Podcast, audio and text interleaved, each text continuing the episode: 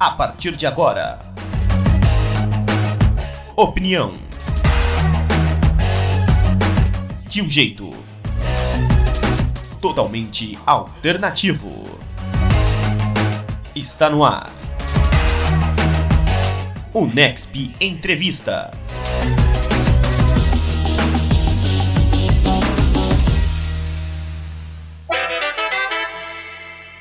No ar, mais uma edição do Nexp Podcast. E hoje, uma entrevista mais do que especial, dando seguimento aí ao ano de 2021 no nosso podcast e participando aqui pela primeira vez, né? A primeira de muitas no Nexp Podcast, nossa nova integrante aqui das entrevistas, Giovana Marcel. Seja muito bem-vinda aqui ao Nexp Podcast. Olá, pessoal do Nexp, eu sou a Giovana. É um prazer imenso estar aqui. Hoje nós vamos falar sobre os direitos e leis em algumas situações do cotidiano. Vamos receber ela, advogada, influencer, dona do direito descomplicado para leigos, tanto no Instagram, agora com site, YouTube, também tem podcast e e-book voltado para o e-commerce. Ana Carolina Matos, seja muito bem-vinda aqui ao Nexp Entrevista. Quero agradecer muito a oportunidade, fico muito honrada com esse convite e espero que podemos contribuir um pouco aí com, com o que eu me propus a fazer com esse projeto. É um prazer estar recebendo alguém que está indireto, né, com o público, está trabalhando com essa galera aí que é mais difícil do mundo, que é a internet, e realmente não é fácil. O seu início, né? Quando que você decidiu montar um meio de comunicação, né? Uma plataforma para interagir com o público e como é que foi seu começo, assim, né? Desde o início ali da profissão, quando você realmente falou, poxa, eu quero mexer com o público, também contar um pouquinho da sua história aí, por que você escolheu essa profissão, quando você realmente decidiu que queria fazer isso. É, eu sempre quis usar minha profissão para ajudar, sabe? De alguma forma. E desde a época da faculdade, eu percebi uma grande grande dificuldade que as pessoas tinham sobre saber seus direitos, sobre seus deveres, as pessoas nem sabiam onde procurar. É, eu percebi que havia pouca informação jurídica acessível para quem não era da área do direito, o que, tipo, o que dificultava muito o acesso a esse tipo de conhecimento para essas pessoas. Pensando nisso, eu tive essa ideia, né, esse ano, mas fiquei adiando esse projeto por falta de tempo mesmo, porque além do Instagram, do YouTube, do site, do podcast, enfim,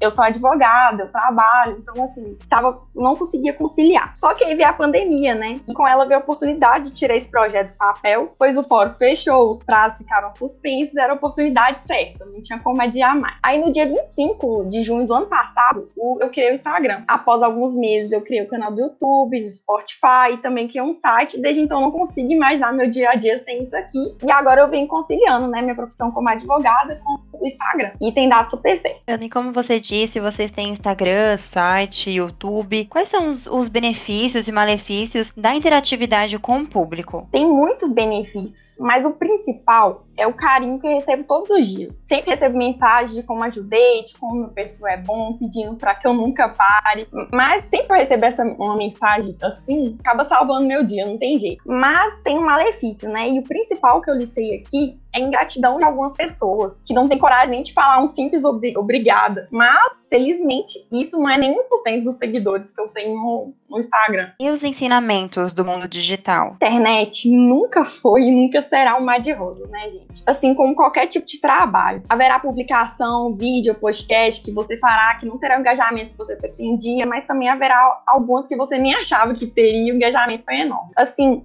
Nunca coloque expectativa demais em nada. Apenas faça o trabalho da melhor forma. É um conselho que eu dou para quem quer ingressar nesse mundo digital. É, realmente o mundo digital, a gente que vive ele todo dia, ainda mais aqui com o Next Podcast, sempre vai ter aquele hater, sempre vai ter o fã, e aí eles vão ficar até brigando entre si, a gente tem que ficar até juntando os dois. E você criou, né, o direito descomplicado para leigos. Isso te ajuda também até você entender algumas coisas no dia a dia. Como é que você vê que é a recepção do público quanto a isso? Isso? Ajuda bastante. A gente vê que, o ser humano é, é bem complicado, né? Mas graças a Deus, assim, a maioria do meu público não é ninguém que, que fala mal, que, que quer me prejudicar. Pelo contrário, eu recebo muitas mensagens boas. Então, através do Instagram, eu tô vendo o lado melhor do ser humano. Que, que às vezes a gente pensa, né, que o lado pior sobressai, que as pessoas ruins são a, que, são a maioria, mas não. A maioria é o bem, graças a Deus. É, a gente também tem a, aquela famosa pergunta, né, sobre as metas, onde que você pretende chegar, né, os seus sonhos e dos seus projetos aí, conforme você criou a sua plataforma, que você tem contato com o público agora, onde você pensa em chegar? Será que seria até uma, uma entrevista em um canal, assim, de televisão? Será que você também tem esse sonho de expandir o seu negócio de forma digital? Sonho de expandir eu tenho, mas assim, eu nunca tive uma meta de número. Quando eu me propus a fazer isso aqui, somente pensei em alcançar o maior número de pessoas possível, mas jamais estabeleci um número.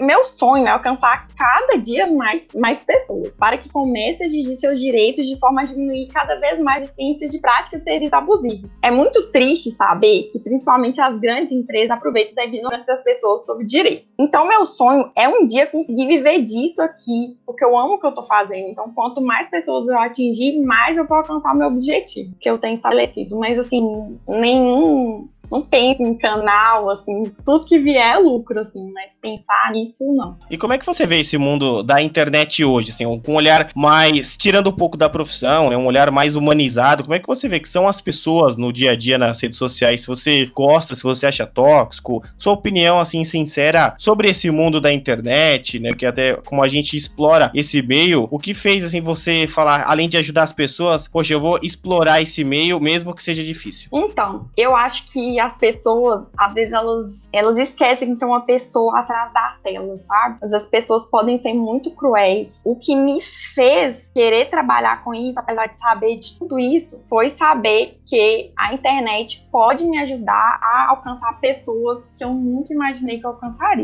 Então, como eu tenho um propósito muito firme, um propósito certo, então eu decidi arriscar, por mais que tem dias que eu recebo mensagens ruins, mas eu penso no, no positivo, que é a maioria. Então, isso que me fez querer é, usar a internet para mostrar que, que isso existe, né? Apesar dos dias ruins, mas há coisas boas na internet e puxando a Adia pro meu lado, né? Mas não tem jeito. O meu perfil é um perfil de utilidade pública, então eu posso quis mostrar que a internet pode ser sim benéfica nesse sentido. Ana, agora vamos falar um pouquinho de você. O que você gosta de fazer, de ouvir? Quais são os seus hobbies? Quais são os seus costumes? Você tem alguma mania? Eu sou apaixonada em série, filmes, eu gosto gosto muito de ler, né? Até porque a profissão é, exige isso, mas eu leio muitas, muitas coisas fora da, do direito, até para tirar um pouquinho da cabeça, né? Porque trabalho o dia inteiro com isso. Mas sempre que eu tenho um, tempo livre, né, no meu dia a dia, eu sempre vejo um filme, vejo uma série, leio um livro. Eu amo qualquer tipo de música, de estilo musical, então sempre que eu tô fazendo alguma coisa que a música não me atrapalha, eu tô escutando música. Se tem algo que eu gosto muito é passar tempo com a minha família. Eu sei que a quarentena dificultou dificultou bastante isso, principalmente eu que moro no interior, longe da família. Mas sempre que eu posso, eu vou lá com todos os cuidados possíveis, claro. Mas a pandemia mostrou isso, né? Para mim, pelo menos, que as pessoas realmente importam na vida. E... Ana, algum colega de profissão já entrou em contato com você devido ao canal, ao seu Instagram? Já, já sim. Eu, eu sigo algumas pessoas, né? A gente troca muita, muitas ideias, assim, é, ajuda, né, também. Tive pessoas da época da faculdade, assim, pedindo para sempre que tiver, né, algum, algum possível cliente para indicar, mas assim, eu não tenho coragem, sabe? Até eu acho muito complicada essa questão de indicação, porque já sofri muito com isso, não recomendo, assim, até em qualquer profissão, qualquer área, você tem que confiar muito na pessoa para você indicar. Mas é, a maioria foi interação, assim, positiva, de ajudar mesmo. E você pensa em fazer, é, se você pensa em fazer alguma parceria um dia com algum colega de profissão, ou até alguém que já esteve com você, quem sabe na faculdade, e queria saber,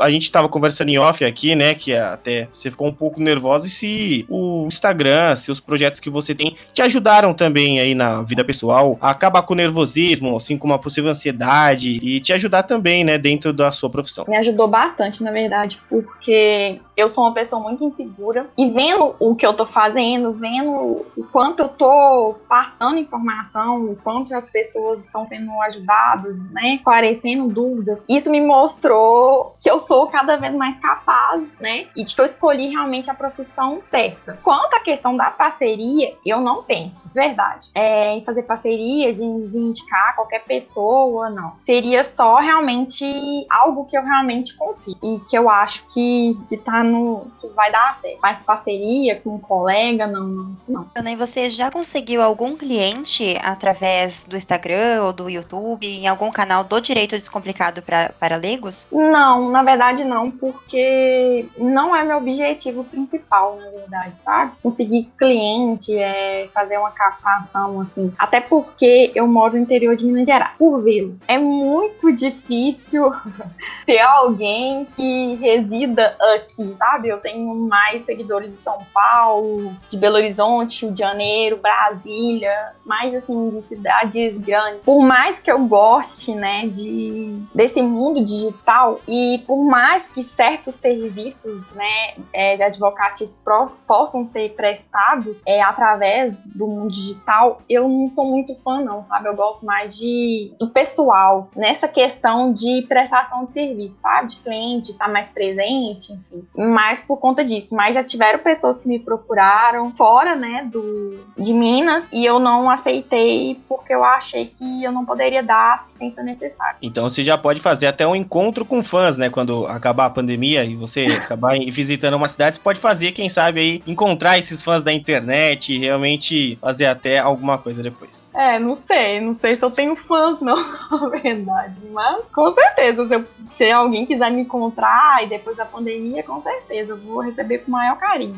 Então, dando seguimento, né, o que você faz de melhor, que é interagir com o público, é conversar com o público e explicar essas questões aí, né, o próprio nome do canal, do programa do Instagram já diz. A Giovana vai até fazer a pergunta sobre filmes, que eu sei que ela tem também essa dúvida. Então a gente vai realmente fazer aqui a Ana trabalhar neste podcast e realmente responder aqui uma das perguntas mais ásperas possíveis, Gia, com você. Ana, eu sou estudante, eu fui ao cinema e não estavam mais vendendo, vendendo meia entrada. Eles falaram que não que tinha acabado os ingressos de meia entrada. Isso pode? Pode sim, Giovana. Os cinemas, é, eles não são obrigados a disponibilizar a totalidade de ingressos que eles têm para meia entrada. Eles têm um limite, que é 40%, que é obrigatório. Se eles quiserem disponibilizar mais, pode, mas aí já é opcional. É, para quem quiser ver, tá na Lei 12.933, é uma lei de 2013, no artigo 1 parágrafo 10. Mas, se você pode pensar, não, é, é fácil, né, o, cinema burlar essa regra, mas eles têm que cumprir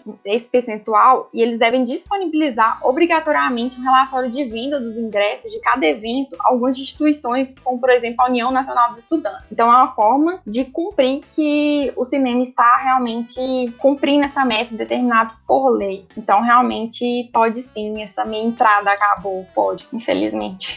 Então eu consegui comprar o ingresso, acabei comprando a inteira e eu fui pra fila do filme. Mas eu fui impedida de entrar porque eu estava com comida que foi comprada é, na praia de alimentação, não foi comprada naquela lojinha do cinema. Eu vou ter que jogar no lixo a comida que eu acabei de comprar? Não, não. O cinema não pode fazer isso. Isso era muito comum. Ultimamente, não tanto, porque teve uma decisão do STJ sobre isso. Mas antes da decisão, decisão, é, o STJ, na verdade, só decidiu para pacificar mais ainda, mas não pode, porque essa prática do cinema é considerada venda casada. É uma prática ilegal e abusiva prevista no Código de Defesa do Consumidor. Então, inclusive, é crime contra o econômico. Então, o cinema não pode fazer isso. Se você for vítima dessa prática, denuncie ao PROCON, Ministério Público, pois é muito sério, não pode fazer isso. Em relação é, à pirataria, que é uma dúvida muito frequente para que muita gente tem, é, inclusive se você escutou algum integrante do Nexp aí falando sobre que baixou um filme, era só é. ilustração, viu? Era só brincadeira. E a pessoa tá que joga, né, algum jogo assim, tá cometendo algum crime, um jogo pirata,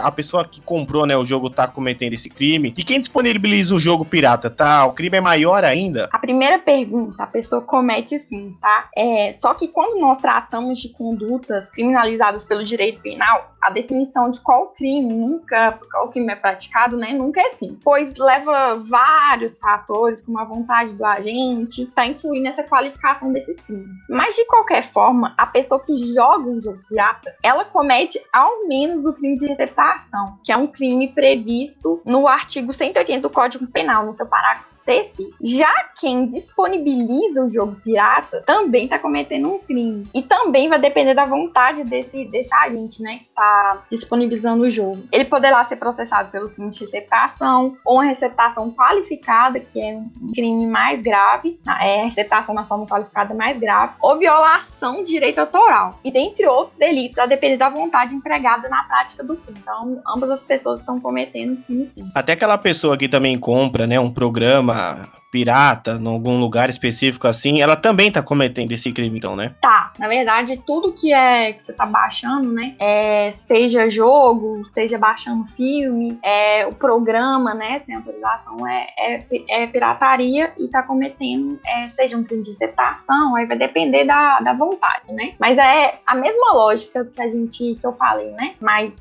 um pouco antes. Ana, você disse que o, o para filme pirateado é na mesma coisa que o, o jogo pirata. Então, para quem é, pirateia o filme ou o jogo, o crime é ainda mais agravado do que para quem disponibiliza, porque a pessoa está fazendo, né, o, a pirataria. Não necessariamente. É quem pirateia o jogo e vai incorrer nessa do nesse crime, né, de aceptação do artigo 184 do Código Penal. Pode ser violação de direito autoral, na maioria das vezes é, e a pena vai variar conforme a circunstância do caso concreto. Então, não necessariamente a pena dessa pessoa vai ser maior maior do que tanto de quem compra quanto de quem disponibiliza. Então fica aí a dica para alguns dos nossos integrantes também que vão ouvir esse podcast que baixar filme em torrent é complicado. Disponibilizem lá do Vitor que ele tá sempre disponibilizando aí as contas dele. E a IPTV é um método de transmissão também, né, de sinais televisivos através das redes IP. Ou seja, a internet, como o Globoplay, funciona dessa forma. Por que o IPTV é ilegal? Quais são as consequências de quem utiliza, assim, por exemplo, esse IPTV? Então, isso é uma polêmica, uma polêmica muito grande. Na verdade, a tecnologia do IPTV em si, ela não é ilegal. Como você mesmo disse, a Globopay, por exemplo, disponibiliza isso. O Now também na net, porque funciona assim. Quando você contrata uma operadora de TV por assinatura diretamente o canal, desde que esse canal, né, seja regulamentado pela Anatel,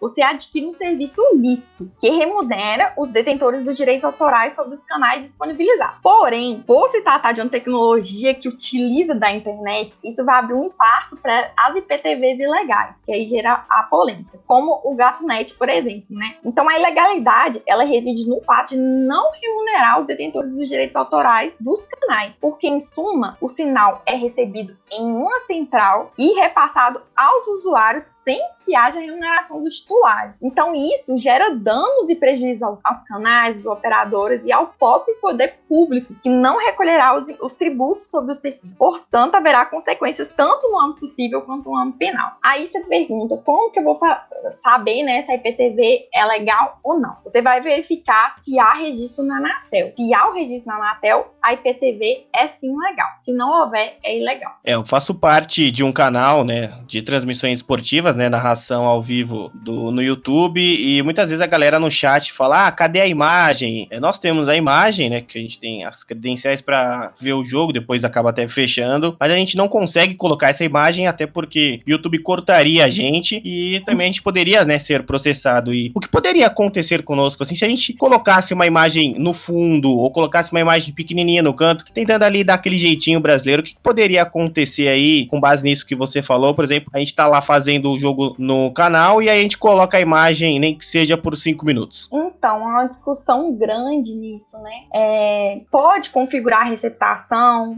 pode configurar furto, mas assim, quem fala furto de como se fosse de energia, né? Tem gente que fala nesse sentido, mas há uma discussão muito grande. Eu acho, parece mais assim, configuraria mais o crime de receptação. Apesar de eu não ser especialista na área penal, é mais ou menos o que configuraria nesse.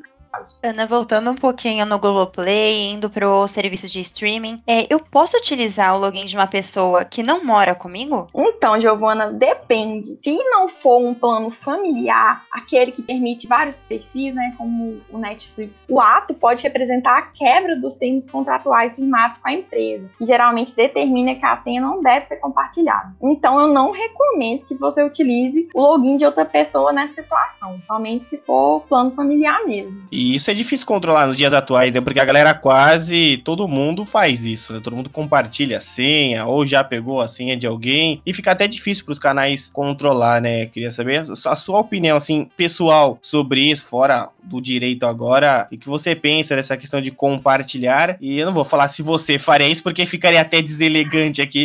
Queria saber a sua opinião sobre isso. Eu acho que, a, que esses, essas empresas, elas acabam negligenciando, né, esse tipo de situação, porque o controle é muito difícil. Mas eu acho, se você morar na mesma residência da pessoa, eu não tem problema algum você compartilhar a senha. Mas a partir do momento que você tá compartilhando uma senha de uma pessoa que não mora com você, por mais que seja da sua família, está gerando um prejuízo, né, para essas empresas, por mais que elas lutem bastante. Então, assim, não acho que é certo não, sabe? Então é bom bem tomar bastante cuidado com isso. Ana, eu tava assistindo um filme pelo, pela Netflix, por exemplo, e o filme acabou travando. Aí eu fui fazer um teste de velocidade para ver como que tava, e tava abaixo do que eu contratei. Eu posso abrir uma, uma reclamação na operadora por conta disso? Pode, pode sim, Giovana. É, caso você, caso lá na operadora não resolva, aí você pode abrir uma reclamação na Anatel ou no Procon, tá? Na Anatel geral é específico para isso, mas costuma demorar um pouco mais. No Procon é mais rápido. Então, qualquer um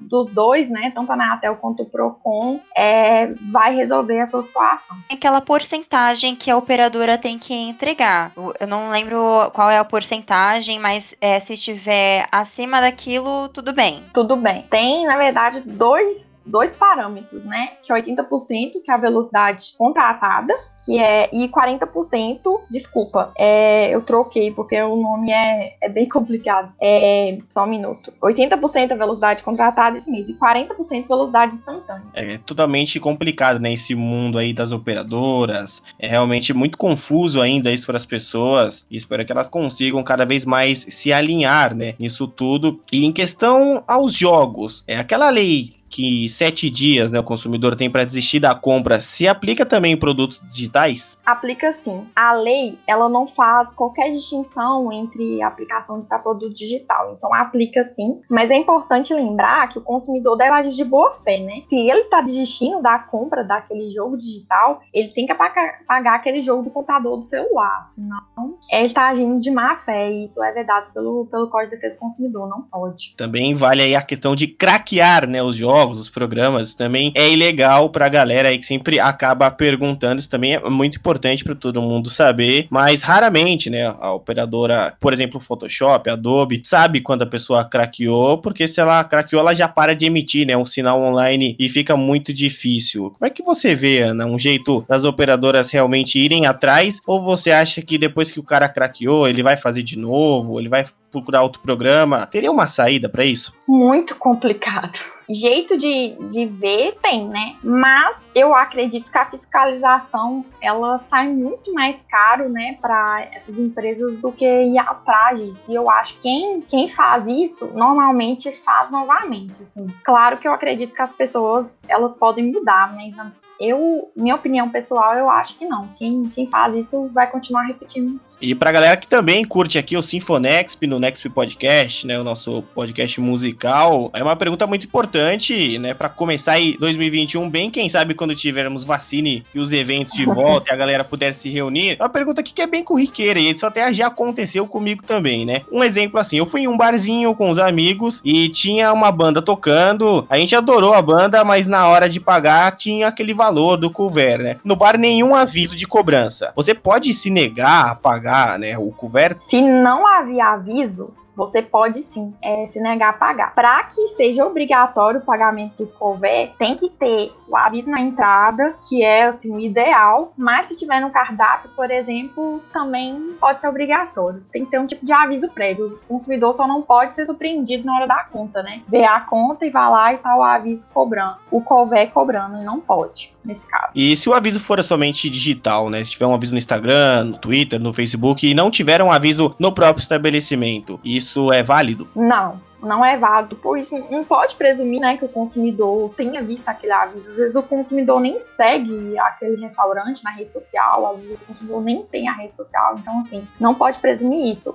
O aviso na rede social não não serve como parâmetro para a obrigação de pagar o convênio. Eu tenho uma pergunta aqui, Ana, e você já invade um pouco mais assim um programa que ainda será lançado, né, em 2021, que foi sobre os perigos digitais assim da internet, aqueles desafios como Homem Pateta, Baleia Azul. É, isso já seria um crime né, mais grave, né? Uma pessoa que incita assim uma a violência. Eu até queria saber assim de você, o que que acontece, né, quando uma pessoa denuncia assim um crime né, digital ou até esses desafios de internet, o que acaba pegando para quem comete esses atos? Esse tipo de crime, ele vai ter uma investigação policial, aí vai ter a denúncia, vai apurar realmente os responsáveis e para ver se realmente encontra, né, a responsabilidade daquelas pessoas, qual é a gravidade daquilo, mas isso é muito sério, né? Tem que ser apurado sim, tem que ser investigado sim, e a pessoa tem que ser denunciada sim e condenada, se ela realmente for, for realmente culpada, né? Mas assim, te falar direitinho, né, o que que acontece, né? Eu eu vou ficar te devendo, pois realmente não é minha área.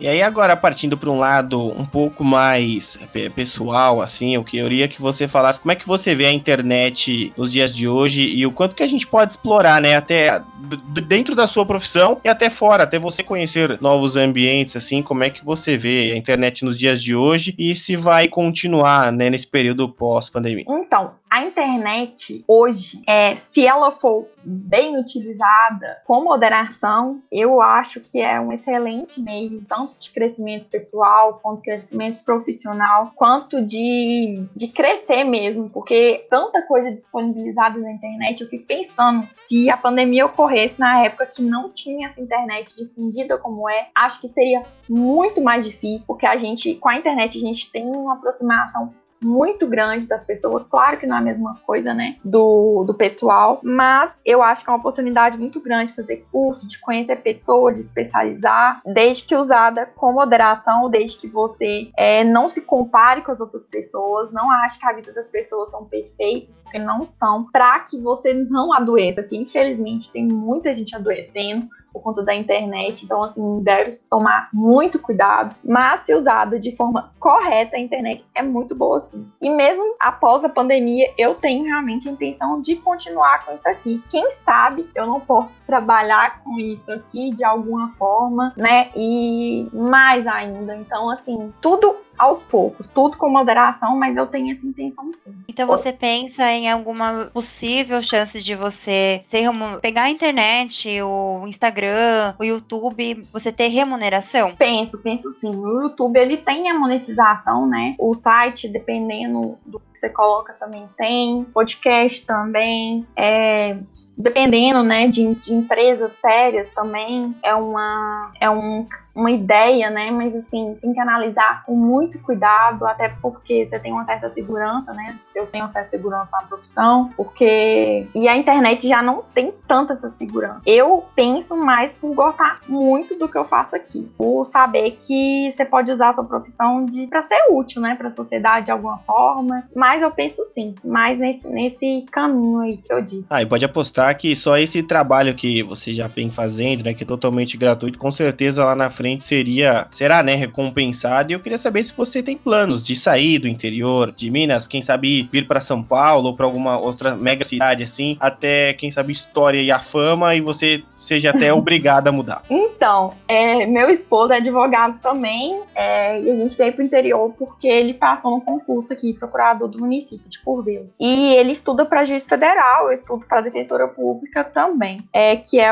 algo que eu pretendo ser. Por enquanto é algo que eu pretendo ser. Então, é como a gente não sabe onde a gente irá, né, quando passar no concurso. Então, provavelmente eu sairei daqui, seja por, por questão de concurso. Pela questão da internet, eu acho meio, meio difícil, porque a internet te, te dá essa possibilidade de estar em qualquer lugar para trabalhar, né? Acho que mais se essa questão do concurso público mesmo. É, a palavra preconceito é um pouco muito, muito forte, na verdade, né? Então, a gente usa aqui. Se alguém já virou a cara assim para você quando você viu que você era advogada e tava entrando nesse meio da internet, ou até amigos, pessoas próximas disseram: "Ah, isso não vai dar certo". Se você recebeu assim essa negativa de pessoas próximas? Não, na verdade não. Graças a Deus assim as pessoas que estão próximas a mim, elas me deram muito apoio, é, mais acreditavam mais do que eu mesma, na verdade, que iam gerar frutos disso. Mas não virar a cara o preconceito, mas assim, você não ter o incentivo necessário, assim, às vezes de amigos, de assim, de compartilhar, né, algo que você publica, é, de divulgar. Então, assim, não é bom esperar muito das pessoas, né? Que às vezes as pessoas às vezes nem pensam né, que possam, pode te ajudar dessa forma. Mas eu nunca sofri preconceito por estar por tá divulgando isso, não. Pelo contrário, eu tive mais, assim, incentivos do, do que preconceito acho que até mesmo pelo, pelo, que eu, pelo que eu tô fazendo, né? Acho que mais por essa questão mesmo. E aqueles colegas de profissão que pediram clientes para você e você acabou negando?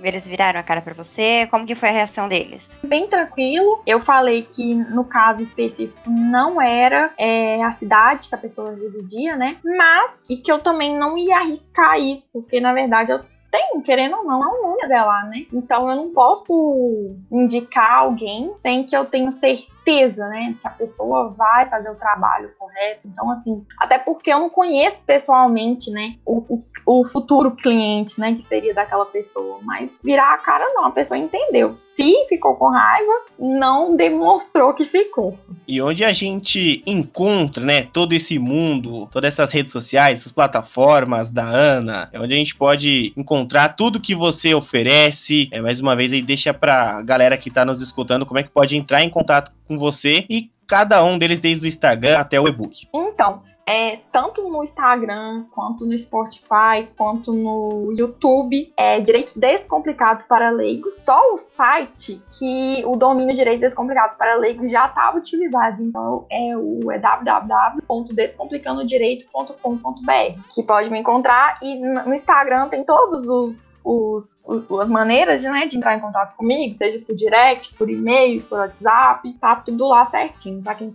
para quem tiver interesse. Então é isso, galera. Fica aí a dica para vocês entrem em contato com a Ana depois que vocês escutarem esse podcast aí, é o segundo episódio do ano, justamente para tirar algumas dúvidas, principalmente desde o cinema até aquele filme que você baixa. Eu sei que você baixa totalmente irregular, mas fica aí as dicas, Ana. Você deu seu tempo pra gente de uma forma bem legal. Ana, só agradecer você, é uma parceria que você tem aqui com o Nexp. A gente vai sempre estar tá divulgando e tá indicando também, né? Quando alguém perguntar, a gente gente já sabe que indicar foi é um prazer gigante ter você aqui no Next Podcast. É um prazer enorme. Quero agradecer muito pela oportunidade, é uma honra para mim. Muito obrigada e precisando, estou à disposição de vocês. Muito obrigada, pessoal. Também agradecendo ela que fez a sua estreia e agora vai estar tá sempre é, destilando a sua voz aqui no Next Podcast, Giovana Maciel, mais uma vez aí nesta parceria. Obrigada, Next, por essa oportunidade. Eu gostaria de agradecer também a Ana por ter aceito o nosso convite. Obrigada mesmo. Então é isso, galera. Vocês já sabem como fazer para entrar em contato com o Next Podcast. É só mandar o seu contato lá para o podcast.nextbr.com. Também entrar no nextbr.com no nosso site. Tem umas matérias muito legais para você, totalmente independente e alternativo. Sou Klaus Simões, vou ficando com mais uma entrevista aqui do Nexp. Siga-nos nas redes sociais, no Instagram, entre em contato com a gente, a gente sempre quer saber o seu feedback. Segue lá, Ana, entre em contato com ela, fala que você veio do Nexp, pra gente ganhar pontos também, e a gente sempre agradece. Essa foi mais uma edição do Nexp Entrevista dentro do Nexp Podcast. Muito obrigado a todos. Opinião de um jeito totalmente alternativo. Você ouviu o Nexp Entrevista.